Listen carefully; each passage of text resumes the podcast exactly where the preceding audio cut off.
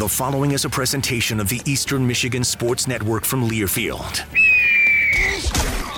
Straight from the 734, it's the Eastern Insider Podcast, presented by Folding Warehouse, Ipsy, Ann Arbor. Your chance to get in on the action. Now, let's send it to the guys on the inside of it all Greg Steiner and Alex Jewell usually from Ypsilanti, but this time on the road. We're still in Hoover, Alabama, following the baseball series, Alex, and a condensed version of the Eastern Insider today. This one will be short and sweet. We'll go back through last week's events, talk a little bit about what happened for Eastern Michigan Athletics. Also, a big week on campus this week. So, Greg and I will preview a few of the events to come up. But you mentioned it, Greg. We're still in Hoover, Alabama. We were down here covering the Eastern Michigan baseball series as they opened up against Northern Kentucky in a three game set. So why don't we start right there, Greg? It was a weekend, if you were able to follow along with us on Eagle All Access, that had a lot of ups and downs for Eastern Michigan. The season got underway Friday against the Norse. And Eastern Michigan, well, they came out firing in the first inning. It looked like it was going to be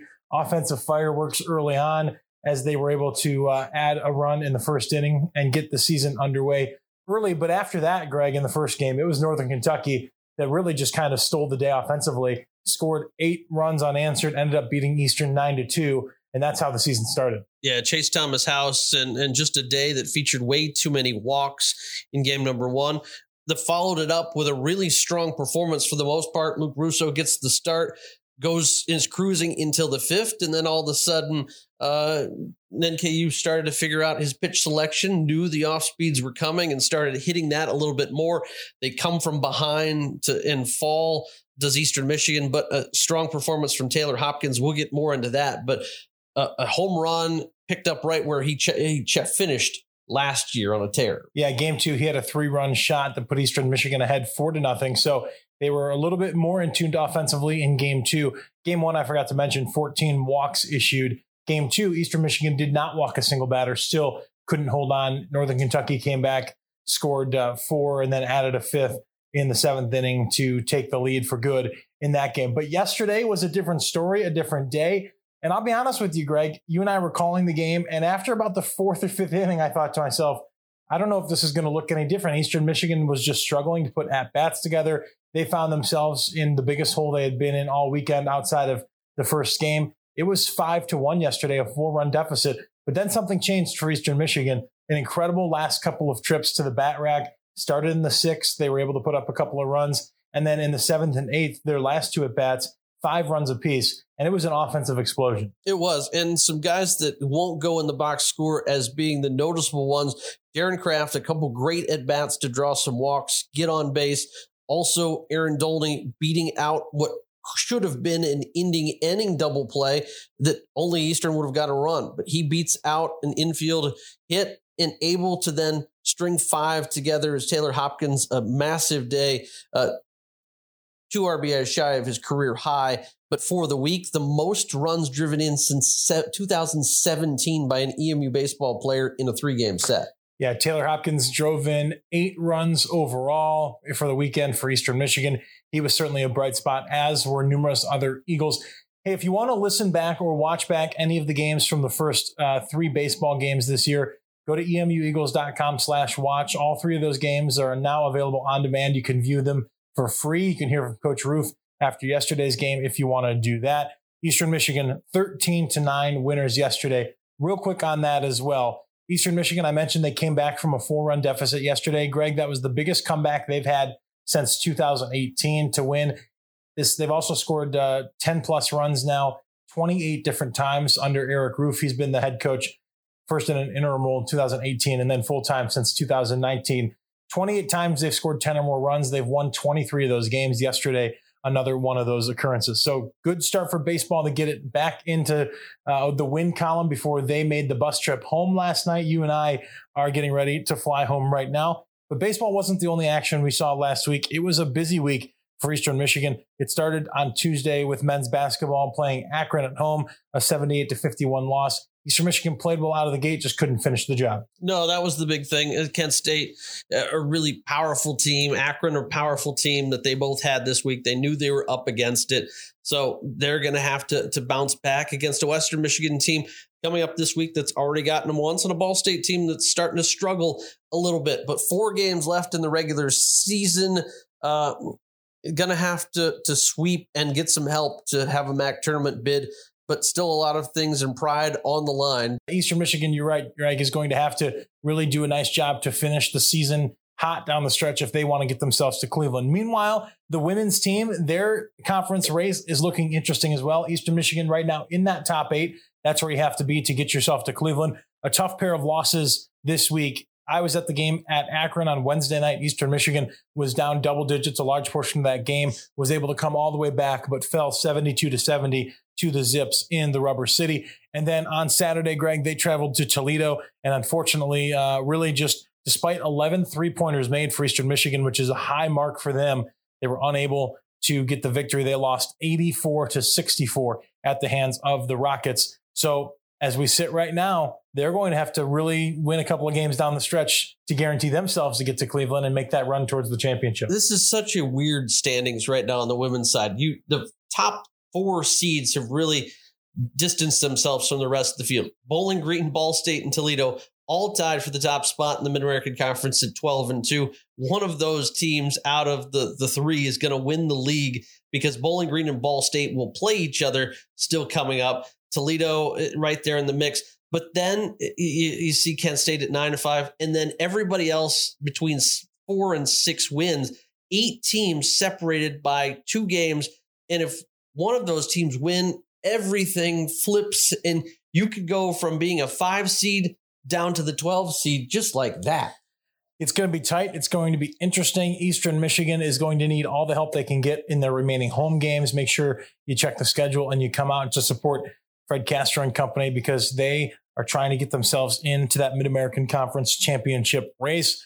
They've got a couple games left to do so as well in good position if they can knock off a few wins. Also, Greg, in terms of basketball, baseball, we've talked about those, but it was also a historic week on campus for Eastern Michigan last week as EMU lacrosse finally played their first game. Fell in the contest, but you have to congratulate, congratulate, excuse me, Abby Alderman. She scores the program's first ever goal. What an awesome opportunity for her. She'll be able to tell that story forever. And all in all, outside of really one quarter, Eastern Michigan lacrosse, they looked pretty good. Yeah, they will uh, try to continue their growth first game's out, always going to be a little jitters. You figure there were so many girls that had never played a collegiate lacrosse game before, so they get that under the belt. They'll have a little time to regroup before they get Winthrop coming up on the road for their first ever road game. Uh, so big congratulations to them. We know they're going to continue to improve and get better. Speaking of more congratulations, Steve Schramm. Uh, he continues to win and he picks up his first Eastern Michigan tennis win in his career. But this guy at home, chalk it up. He's going to win it. Chalk it up. He's going to win it. Let's hope you didn't just jinx it. Steve Schramm, first win as the Eastern Michigan head coach. Congratulations to him. Greg mentioned it, a big win over Youngstown State. They won the match five points to two in tennis. You play six singles matches, three doubles matches. Best two out of three in doubles, you get a point for that. And then every singles match is worth one point. So seven points available. Eastern Michigan won five of them against the Penguins, all via the singles matches. How about this, Greg? Eastern Michigan, you mentioned it, not only the first one under Steve Schramm, but Steve Schramm has had a ton of head coaching experience. This was his 29th consecutive win at home. So, congratulations to Steve Schramm and finally getting that win total underway here at Eastern Michigan. I think we all know there's plenty of wins to come for tennis. A couple more things that happened last week. Track and field were uh, in action in Ann Arbor. They took part in the Silverston Invitational. When you look at what happened there, the men won four events, the women grabbed eight top three finishes. And so, congratulations to all of those fantastic student athletes. Almighty Williamson led the way with a win in the 60 meter hurdles. He did that in just a tick over eight seconds. And before we wrap up the week, there was gymnastics as well. They took part in a dual meet at Northern Illinois. Unfortunately, we're not able to come through with the victory, but it was, I think, perhaps the best performance for Eastern Michigan this year. They scored up in the 195. And Raisa Boris, she posted two scores of 9.8 or better. and took first place in the all around there for the Eagles. So congratulations to her. That wraps up what was an incredibly busy week, but we've got even more action coming this week. Yeah, if you thought last week was busy, this week is uh, just a blur. And it'll be time to again crown some champions. As Mid American Conference Championship season is upon us, we will see both men's indoor and women's indoor track and field uh, compete for their MAC title. That will be down in Bowling Green, Ohio. That will go the 24th and 25th. Women's swimming and diving, they're in the MAC championships down in Oxford, Ohio. It starts on Wednesday and will wrap up then on Saturday. So both big best of lucks to both all three of those programs as they try to bring home uh, MAC championship 156 for Eastern Michigan. We mentioned those sports. We also mentioned basketball. Greg already said it. Tomorrow night, men's basketball hosts Western Michigan at 7 p.m. Tickets still available to come on out to the George Gervin GameAbove Center. And then a big one on Wednesday for Eastern Michigan women's basketball. They host Buffalo starting at 7 p.m. And this one is a one that obviously Eastern Michigan wants for their record and for their championship race. But Greg, I think Fred Castro, the head coach of women's basketball, he wants this one on a personal level as well because there's an interesting stat for Fred Castro. The only team in the Mid American Conference he hasn't picked up a win over is Buffalo. A good opportunity to do so at home on Wednesday night. Yeah, Felisha Legette-Jack dominated the league for so long. Now she's back at her alma mater in Syracuse. Becky Burke, now the head coach, and uh, got Fred in the earlier meeting this year. So they'll try to return the favor. Very critical because those two could flip seedings with a victory there. Uh, women, men's and women's golf both back in action this week. They're out in Arizona. The women playing at their usual Rio Verde Invitational hosted by Western Michigan. Men's golf, they will take on uh, a field at the Loyola Intercollegiate. That one's in Goodyear, Arizona. So they're back on the course. And then back outside will be the baseball team. A chance to watch them at Evansville this week. No coverage on emueagles.com, but ESPN Plus will then be the way to watch it. Big series for them as they try to take some of the momentum they finished with here in Hoover to take it to Evansville, Indiana. That one could be a cold series, so we'll have to watch for weather updates on what that will look like. So, a busy week that was this past week. You forgot uh, one more. Oh, I did? We still got gymnastics at home. They're finally oh, back. okay, that's after right. After they've got five in a row on the road. They return to close out their year with three straight at home the next three weeks. And I think, if I'm not mistaken, it's a big one for gymnastics. It should it's, be their purple, purple meet coming also, up. So for a battle of epilepsy, battle of epilepsy and awareness. Of course, Ella uh, is one of the teammates that they've had for quite some time. She'll be out there in full force. We'd love to see you out there to support gymnastics uh, as they start their home stretch here. So, as I was saying, busy week last week, even busier this week. That's going to do it for this edition of the Eastern Insider Podcast. Just a quick little roundtable. Greg Steiner and Alex Jewell wishing you a great week. We hope to see you all out on campus at some point. Until next week, this has been the Eastern Insider Podcast.